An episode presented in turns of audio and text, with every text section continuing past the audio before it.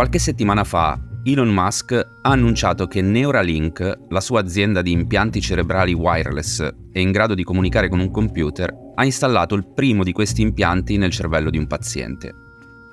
Ora, l'annuncio ha ovviamente scatenato una serie di reazioni del mondo scientifico e a noi, a fuori da qui, questo evento ha fatto venire in mente una serie di cose. Dopo l'annuncio ci sono stati molti articoli, ad esempio, che hanno raccontato come questo esperimento fosse già stato previsto in forme più o meno simili da alcuni libri o film di fantascienza. Del resto, lo stesso Musk ha citato più volte opere di science fiction per promuovere le sue aziende. Da questa considerazione ci sono venute in mente due riflessioni. La prima è che un annuncio del genere non è passato inosservato, ma non c'è stata tutta questa enfasi che magari ci si poteva aspettare di fronte alla possibilità che un impianto nel cervello possa ridare il pieno controllo dei movimenti a persone ad esempio tetraplegiche. E questo forse è perché viviamo in un'epoca in cui il futuro ci appare ogni giorno più vicino, perdendo forse un po' della sua aura. Insomma, ormai quasi niente ci sembra impossibile e quindi quasi niente ci sembra più così nuovo, così impensabile. La seconda riflessione è che è assolutamente vero che molte delle cose a cui stiamo assistendo, specie nel campo ad esempio dell'intelligenza artificiale, hanno una loro storia letteraria o cinematografica piuttosto corposa. Abbiamo già letto o visto tantissime cose che poi sono diventate parte della nostra vita quotidiana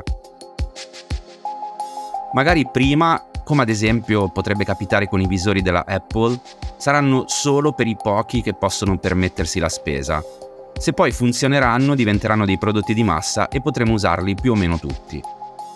E allora, a fuori da qui, abbiamo deciso di partire da questo presupposto, la predizione della letteratura e del cinema sul futuro, ma provando a muoverci su un sentiero diverso, cioè quello di non cercare solo, e lo faremo, le novità tecnologiche predette dalla fantascienza, ma proveremo a cercare altre predizioni che hanno più a che fare con una specie di sviluppo antropologico dell'umanità in un dato contesto, cioè quello dello sviluppo capitalistico.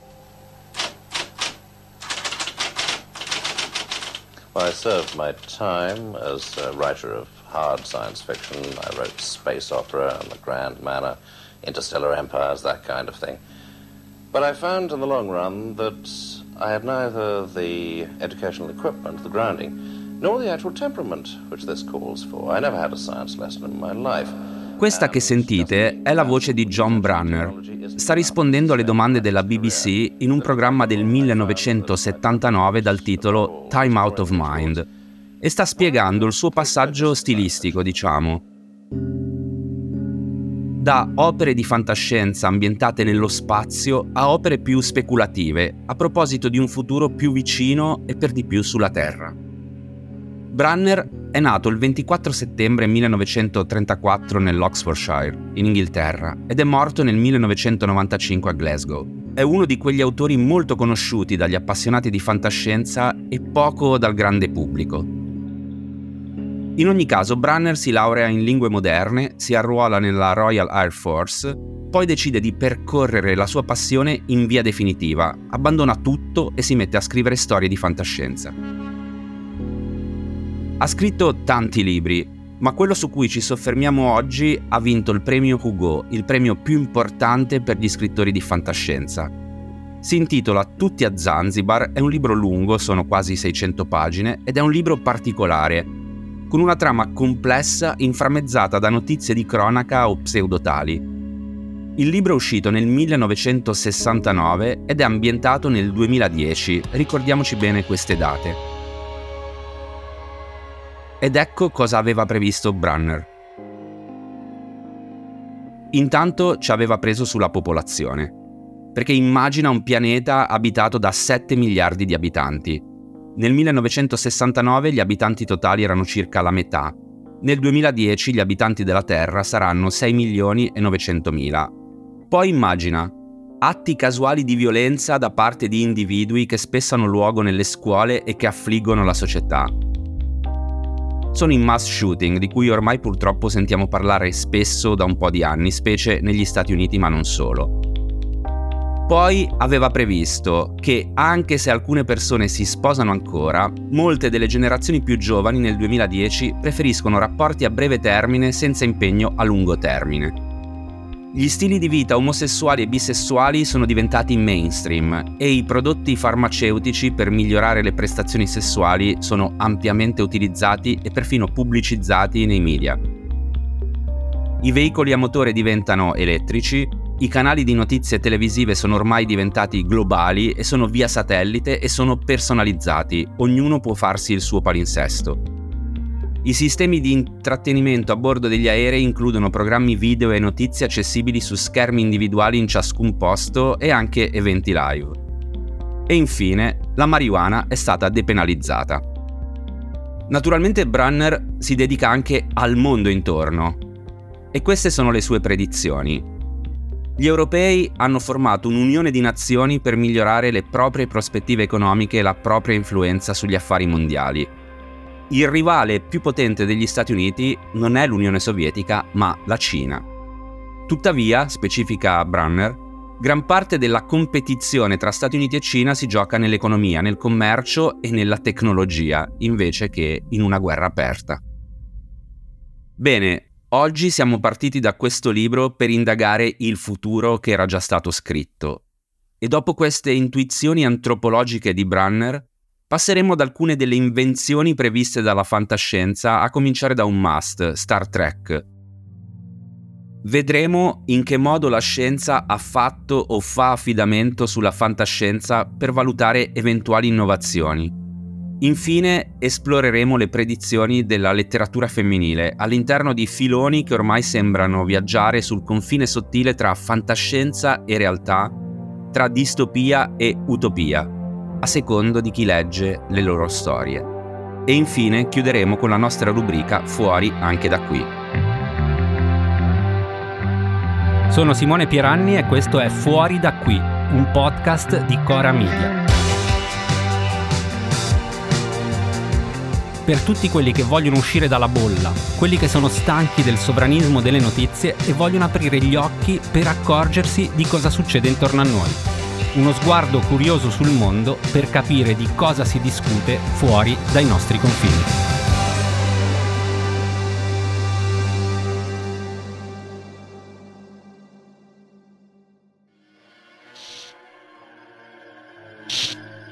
Ci sono miglioramenti? Sto cercando di collegare il circuito di derivazione. Mi ci vorrà ancora una mezz'ora. Faccia presto, è importante, tenente. Signor Spack, le ricordo che non faccio niente del genere da anni. Se non è fatto più che bene, potrebbe far saltare tutto il sistema di comunicazione. È un lavoro molto delicato, signore. Non credo che ci sia nessuno che lo possa fare meglio di lei, tenente. La prego, prosegua. Sì, signore. Subito. Questo che avete appena ascoltato è un dialogo della celebre serie tv Star Trek. Lo abbiamo lasciato in italiano perché anche da noi la serie ha avuto un successo straordinario. Anzi, potremmo dire che proprio i fan sono quelli che hanno permesso a Star Trek di diventare una serie culto. Allora, le prime puntate di Star Trek sono uscite negli Stati Uniti negli anni 60. La trama è questa, siamo tra il 2266 e il 2269 i terrestri sono uniti nel governo mondiale della Terra Unita e sono entrati in contatto con forme di vita aliene. La serie racconta la vita all'interno della nave stellare USS Enterprise.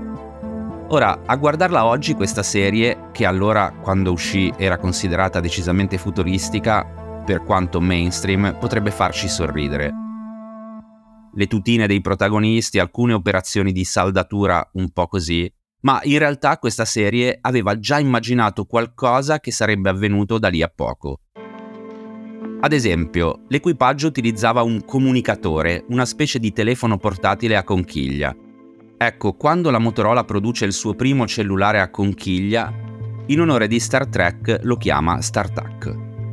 Ora andiamo un po' veloce e scartiamo da Star Trek per citare tante altre opere che bene o male vi risuoneranno forse familiari. Le macchine autonome, un grande classico della fantascienza, presente in tantissimi libri.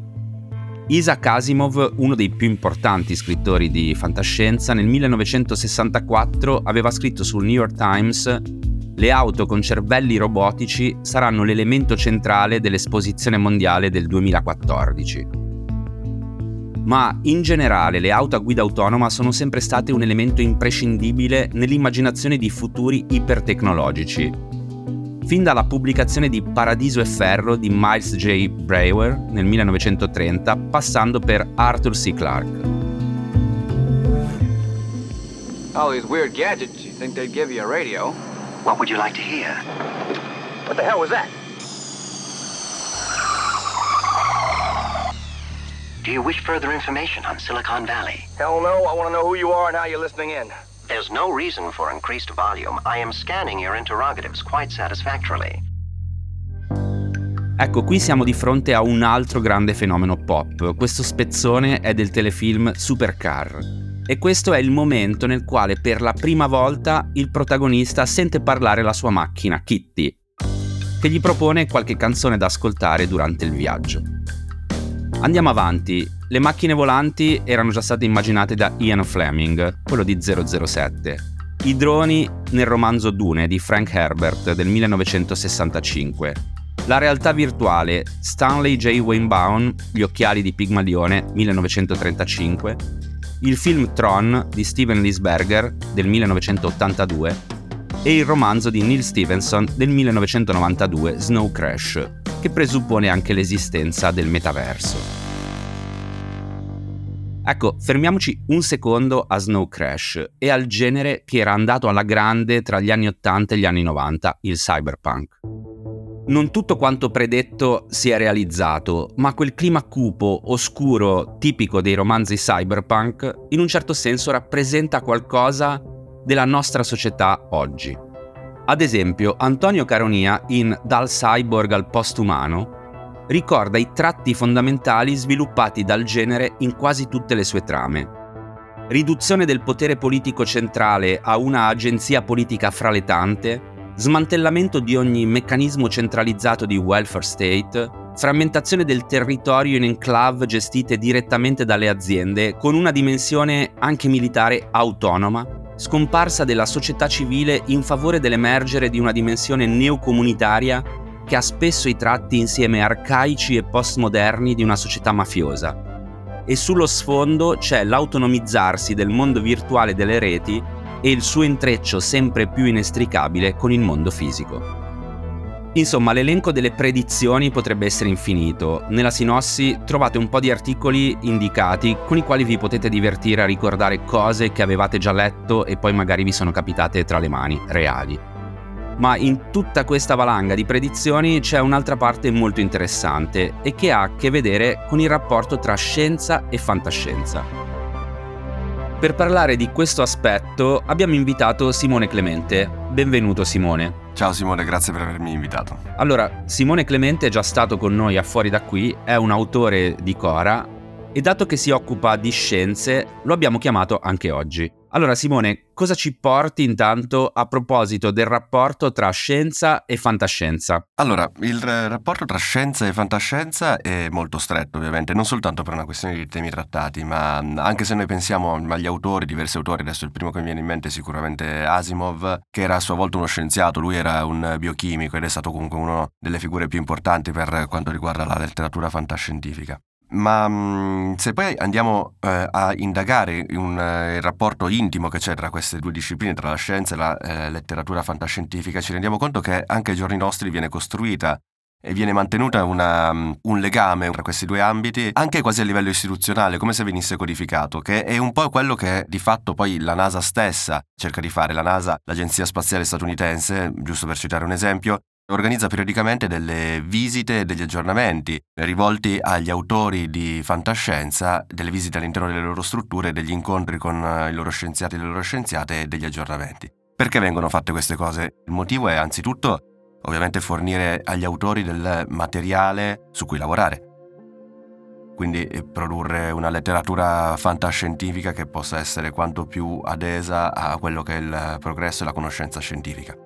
E viene in mente ad esempio il caso del film eh, Gravity della regia di Alfonso Cuaron che eh, appunto racconta l'odissea di questi due astronauti che si trovano alla deriva in orbita intorno alla Terra, che è stato lodato anche per la verosimiglianza con ehm, quella che è la reale vita all'interno della Stazione Spaziale Internazionale. Altri casi che vengono in mente un po' più audaci, però comunque eh, meravigliosi, mi viene in mente Interstellar di Christopher Nolan, dove addirittura ci si lancia in quella che può essere la, la descrizione del mondo, anzi dell'universo, del non universo, comunque di quello che succede, di quella che è la realtà all'interno di un, uh, di un buco nero superato l'orizzonte degli eventi. E quindi c'è sicuramente questa, questa relazione, questo interesse da parte di chi fa scienza nel diffondere una conoscenza di quello che è la realtà scientifica. Però non solo, sarebbe anche errato pensare che non esista una sorta di contaminazione anche in uh, senso contrario, cioè tante cose che magari vengono teorizzate, predette, eh, immaginate nelle opere di fantascienza, poi in qualche modo vengono, poi si, si cerca un po' il modo di, di applicarle. Ci sono d'altro, d'altro, canto alcune figure del mondo scientifico che sono a tutti gli effetti dei, dei visionari, che eh, quindi devono in qualche modo immaginare un mondo che non c'è un mondo che deve ancora crearsi e quindi se noi pensiamo a um, alcune innovazioni scientifiche partono da delle, delle idee che, sono, che, po- che possono sembrare assolutamente fantasiose se viste da fuori Oppure d'altro canto ci sono alcune eh, idee, alcune innovazioni scientifiche che dovrebbero eh, arrivare, che sono attese da decenni, che sfiorano anche là il fantascientifico. A me viene in mente subito sulle piedi quello che le previsioni del mondo di cui è possibile effettuare una fusione nucleare per produrre energia, la fusione nucleare che è un po' il sacro graal della ricerca in, ehm, in, ambito energetico perché dovrebbe simulare, riprodurre in scala le reazioni che avvengono all'interno dei nuclei delle stelle, quindi produrre energia pulita e eh, potenzialmente infinita per, per l'umanità. Ecco, questa prospettiva che viene pubblicizzata come qualcosa di imminente oramai da, da decenni, appunto sono decenni che si cerca questa il modo per ottenere eh, questa, questa, energia in questo modo qua e insomma nel frattempo alcune delle innovazioni che invece erano state teorizzate magari prima in, nella letteratura fantascientifica come l'intelligenza artificiale invece ecco che diventano realtà. Ecco, e d'altro canto comunque questo rapporto va in, eh, in modo diciamo più univoco, no? C'è una contaminazione sicuramente della scienza verso il mondo fantascientifico, però allo stesso tempo se noi pensiamo a alcune innovazioni che sono state annunciate già decenni fa e poi non hanno ancora trovato magari applicazione nel mondo reale, penso ad esempio alla fusione nucleare che dovrebbe simulare, riprodurre anzi sulla Terra quelle reazioni che avvengono nel nucleo delle stelle, garantire in questo modo energia pulita e potenzialmente infinita all'umanità. Ecco, sono decenni che si annuncia l'imminenza della possibilità di disporre la fusione nucleare per uh, uso civile e commerciale e, ancora questa resta effettivamente a tutti gli effetti una, una chimera. D'altro canto invece ci sono alcune, mm, eh, alcuni aspetti, alcune immagini che erano state teorizzate dal, dagli autori fantascientifici che trovano poi invece applicazione nel mondo reale. Chiaramente si tratta di mondi che sono diversi, se noi pensiamo a come si immaginavano il futuro, eh, anzi i giorni nostri negli anni 70-80, se pensiamo al 2001 di, del, di 2001 Odissea nello spazio o il 2029 di, di Terminator, ci rendiamo conto che sono eh, universi che sono per carità molto distanti, però magari alcune innovazioni, penso soprattutto all'intelligenza artificiale, effettivamente stanno trovando poi applicazione, eh, stanno venendo sviluppate in un modo che mm, eh, noi stessi non ci immaginavamo solo qualche decennio fa e queste, queste innovazioni magari erano invece presenti già nei libri, nei film, nei prodotti di fantascienza degli anni passati. Senti, a proposito di libri, ce n'è uno che ci è piaciuto moltissimo e ne abbiamo anche parlato molto qui a Cora. Ecco, sì, immagino che tu stia parlando di Maniac di Labatut, che eh, ovviamente eh, per chi l'ha letto e anche per chi non l'ha letto, non stiamo parlando di un libro di fantascienza, per quanto un po' di fiction Labatut dentro ce la metta lo stesso, però è interessante parlare di questo libro perché il protagonista di questo libro, anzi la biografia che viene raccontata, quella di John von Neumann, questo importantissimo scienziato che è stato uno dei padri dei genitori della, dell'informatica moderna è stato un teorizzatore e rappresenta effettivamente una di quelle immagini di questi scienziati visionari che in qualche modo possono un po' eh, riconnetterci con eh, una visione che va oltre quello che è il mondo che vediamo noi, che frequentiamo tutti i giorni. Quindi in qualche modo no, si può collegare a un immaginario anche un po' fantascientifico, quantomeno nel momento in cui teorizzano le loro idee. E nel caso di von Neumann, su tutti c'è probabilmente quella che per noi oggi è, sarebbe a tutti gli effetti una visione fantascientifica, è quella delle macchine autoreplicanti. Lui aveva teorizzato e modellizzato da un punto di vista informatico delle macchine in grado di riprodursi da sole, dare vita a tutti gli effetti a una progenie, simulando quella che è la vita biologica, lo sviluppo della vita biologica, l'evoluzione della vita biologica, addirittura immaginando che potessero riprodursi in maniera imperfetta, perché l'imperfezione è ciò che garantisce alle specie viventi di evolvere, quindi adattarsi al mondo che cambia, e ugualmente quindi le macchine di von Neumann eh, autoreplicanti sarebbero dovute essere delle macchine imperfette, quindi capaci di adattarsi a ambienti nuovi e potenzialmente in grado di colonizzare anche mondi alieni distanti da noi, distanti dal nostro, dal nostro pianeta. Quindi chiaramente si tratta di un modello assolutamente teorico, però vediamo no, quanto l'immaginazione dello scienziato possa dare assolutamente linfa a quello che è il mondo della fantascienza. Allo stesso modo, dentro eh, il mondo scientifico ritroviamo anche delle figure e dei fatti, degli eventi che sembrano essere assolutamente usciti da un libro fantascientifico.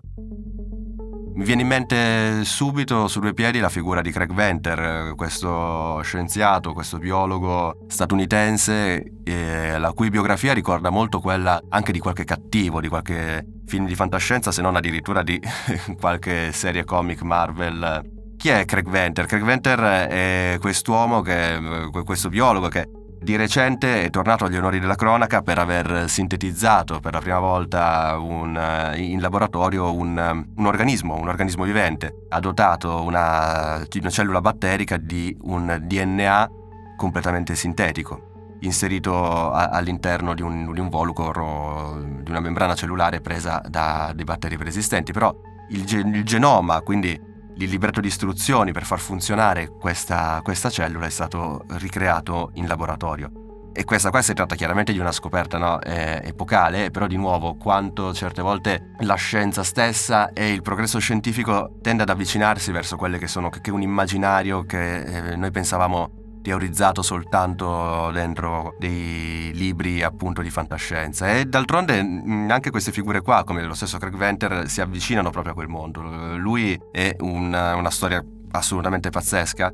Ex veterano di guerra del Vietnam che stava in infermeria che a un certo punto, scioccato dai traumi della guerra, sceglie di suicidarsi e per farlo prova ad abbandonarsi all'oceano all'oceano, inizia a nuotare verso il mare aperto e a metà strada sceglie invece che tutto quello shock sarebbe dovuto diventare un modo, a, a suo dire, per aiutare gli altri e quindi sceglie di dedicarsi allo studio della medicina prima, poi della biologia molecolare nel dettaglio, però lo fa in maniera privata. Ok, lui è un privato e privatamente, quindi col suo capitale e con i suoi guadagni, i suoi profitti, arriva a raggiungere risultati importantissimi. Nel 2001 arriva a mappare il genoma umano battendo sul tempo il consorzio pubblico che stava lavorando al, allo stesso progetto. Pochi anni più tardi, con l'idea di costruire una mappatura, un atlante di tutti eh, gli organismi viventi della, della fauna marina, anzi microorganismi viventi,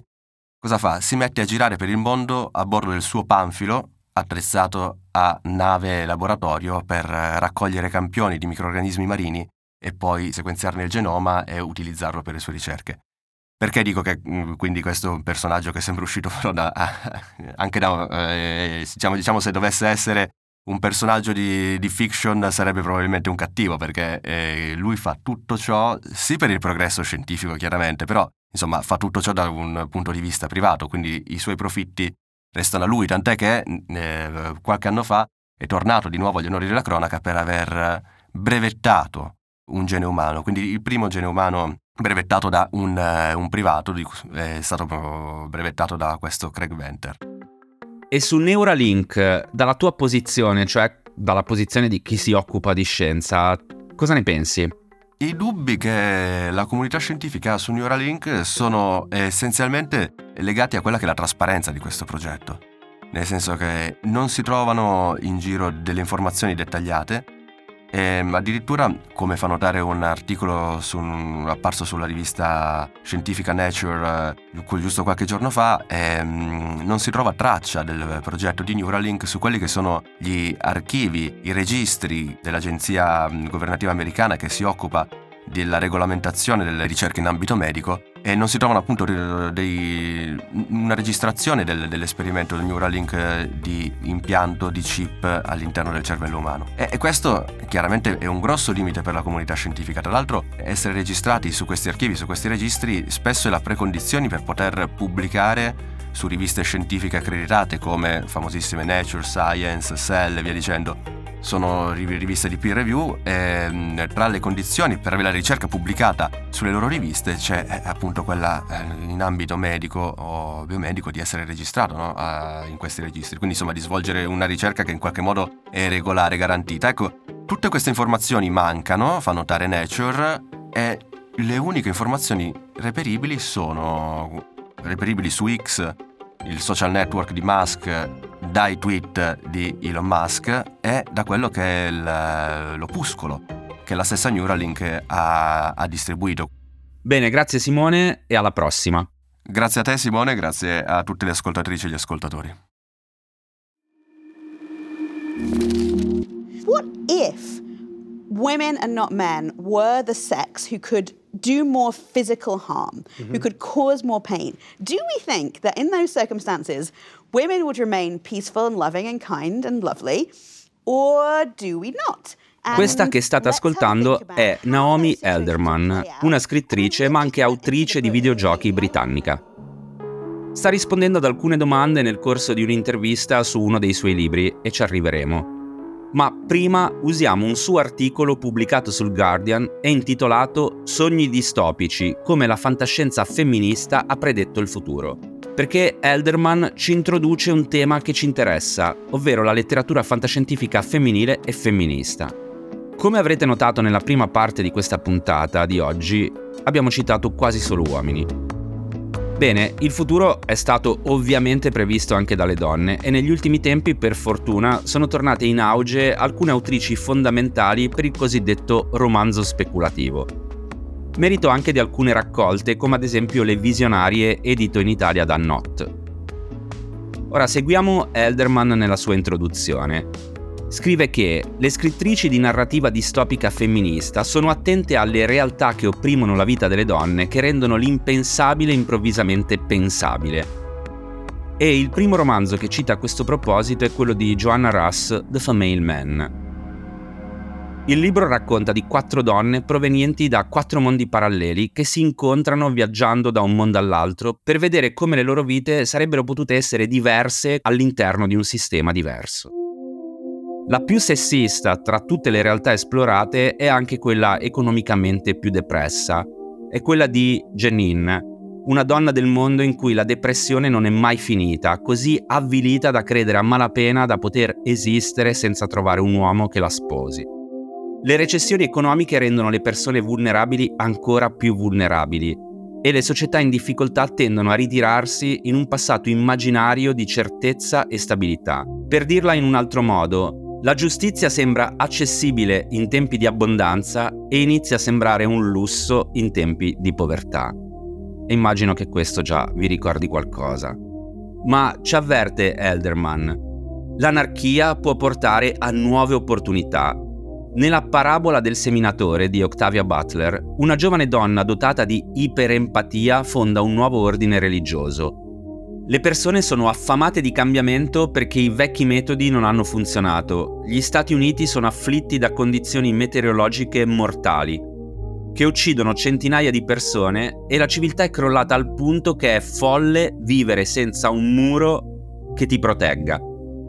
Insomma, la fantascienza femminista riesce a trovare risonanza anche nel mondo moderno, conclude Elderman. let's have a think about how those situations would play out. And I really went into the book thinking, I want to know too. I want to know what would happen in these circumstances. And then just following the logic of the characters and the plot through to work out what I thought the answer was. E a proposito del suo romanzo The Power, tradotto e pubblicato in Italia da Notte Tempo con il titolo Ragazze elettriche, scrive che è stato descritto come un thriller distopico. Nel libro quasi tutte le donne del mondo sviluppano improvvisamente il potere di fulminare le persone a volontà. Possono fulminare sia donne sia uomini, animali e oggetti inanimati e usano il loro potere lentamente ma inesorabilmente, proprio come fanno gli uomini nel nostro mondo oggi. Insomma, conclude, non accade nulla agli uomini del romanzo che non accada a una donna nel nostro mondo di oggi. Ecco, quindi questa cosa qui è distopica? Potremmo chiederci? Sì, è la risposta, ma solo se sei un uomo. Ed eccoci alla nostra rubrica Fuori anche da qui. Una delle più importanti scrittrici fantastiche è sicuramente Ursula K. Le Guin. Per conoscerla e capire perché è stata così importante nella letteratura fantasy femminista, vi consigliamo questo podcast, The Left Hand of Le Guin, nome che arriva da uno dei primi libri di Le Guin, La mano sinistra delle tenebre. In ogni episodio di questo podcast troviamo le voci di studiosi, fan, scrittori, lettori e, come dice l'autrice, alieni. A sabato prossimo. Fuori da qui è un podcast di Cora News prodotto da Cora Media, condotto da Simone Pieranni. La cura editoriale è di Francesca Milano. La supervisione del suono e della musica è di Luca Micheli. La post-produzione e il montaggio sono di Emanuele Moscatelli e Mattia Liciotti. I fonici di studio sono Lucrezia Marcelli e Luca Possi. La producer è Martina Conte. Le fonti degli inserti audio e gli articoli di cui abbiamo parlato nella puntata sono indicati nella sinossi.